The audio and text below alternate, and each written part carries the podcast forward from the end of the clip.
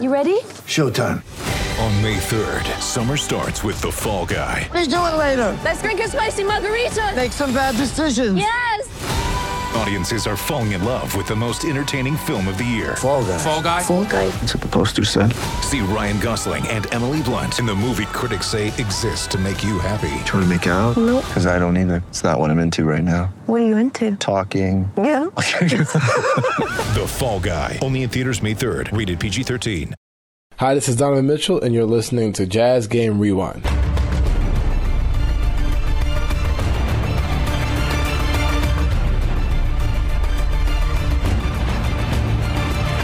Guarded by Jaylen Brown. Gobert sets a pick, slips, crowded inside. Donovan, next guy through, comes off a trampoline, rises high and hammers home. Tatum gets Bogdanovich, goes right at him. Here it is. Step back three this time. Good. Surveys now attacks. Spida spins to the rack, underhand scoop and a score. Oh, he came from the right to the left with a Spida spin and put it down.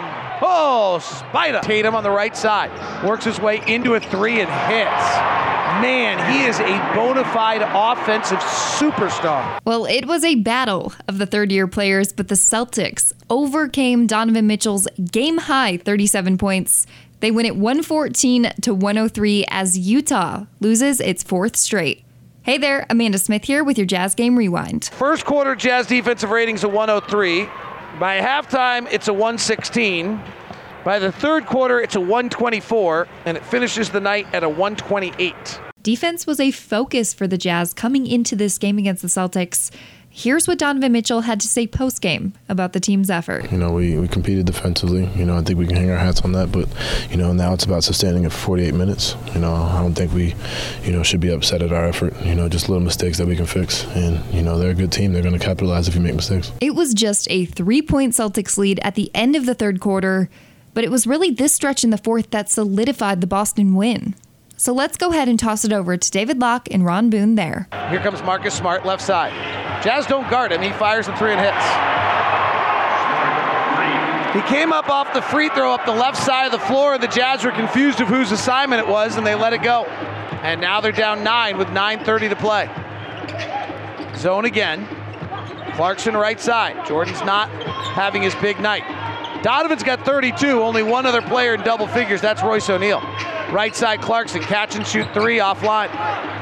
Jazz are 9 of 31 from three tonight. Clarkson's 1 of 6, 2 of 9. And quite frankly, we had to expect that at some point after the blistering play he had for an extended period of time. Tatum, guarded by Niang, out at half court line. Now Ingles comes to get him. He shoves off, steps into a three, misses. Rebound comes down to Niang.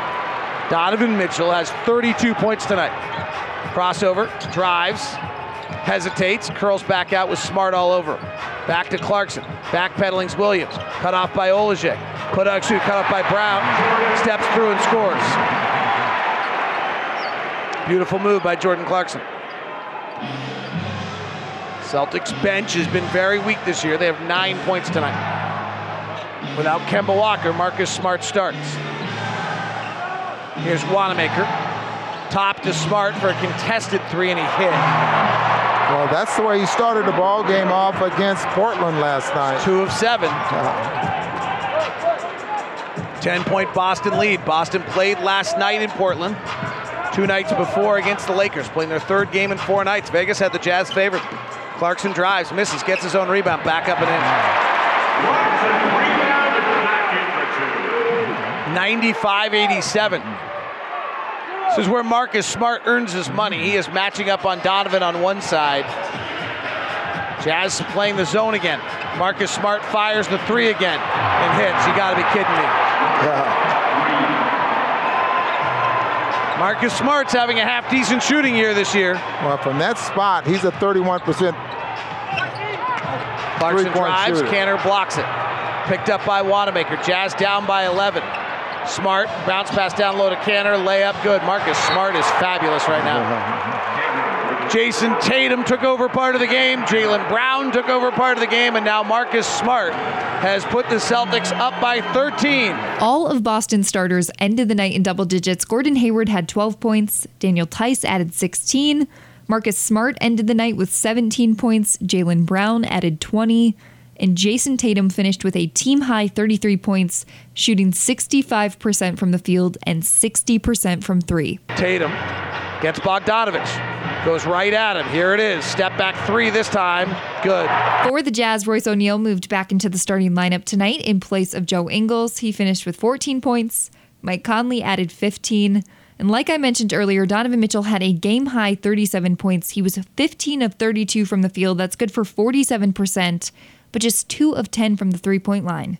Now, yes, this is Utah's fourth straight loss, but fear not, Jazz fans. Here's what Donovan had to say post game about where the team is at moving forward. We've been here before at the beginning of the year, so now it's a matter of just finding a way. You know, we have, you know, this was this is a, a good sign. You know, after the past three games, but you know, obviously we want to win, but you know, it's it's, it's we just got to continue to stay locked in and stay focused. The Jazz have one more game here at Vivint Smart Home Arena before heading on a four-game road trip.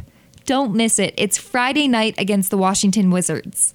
Head over to UtahJazz.com to purchase your tickets today. And as always, for any more on this game or future games, head over to UtahJazz.com slash Locked On Jazz, the Locked On Jazz podcast, or be sure to check out David Locke and Ron Boone's postcast after every game.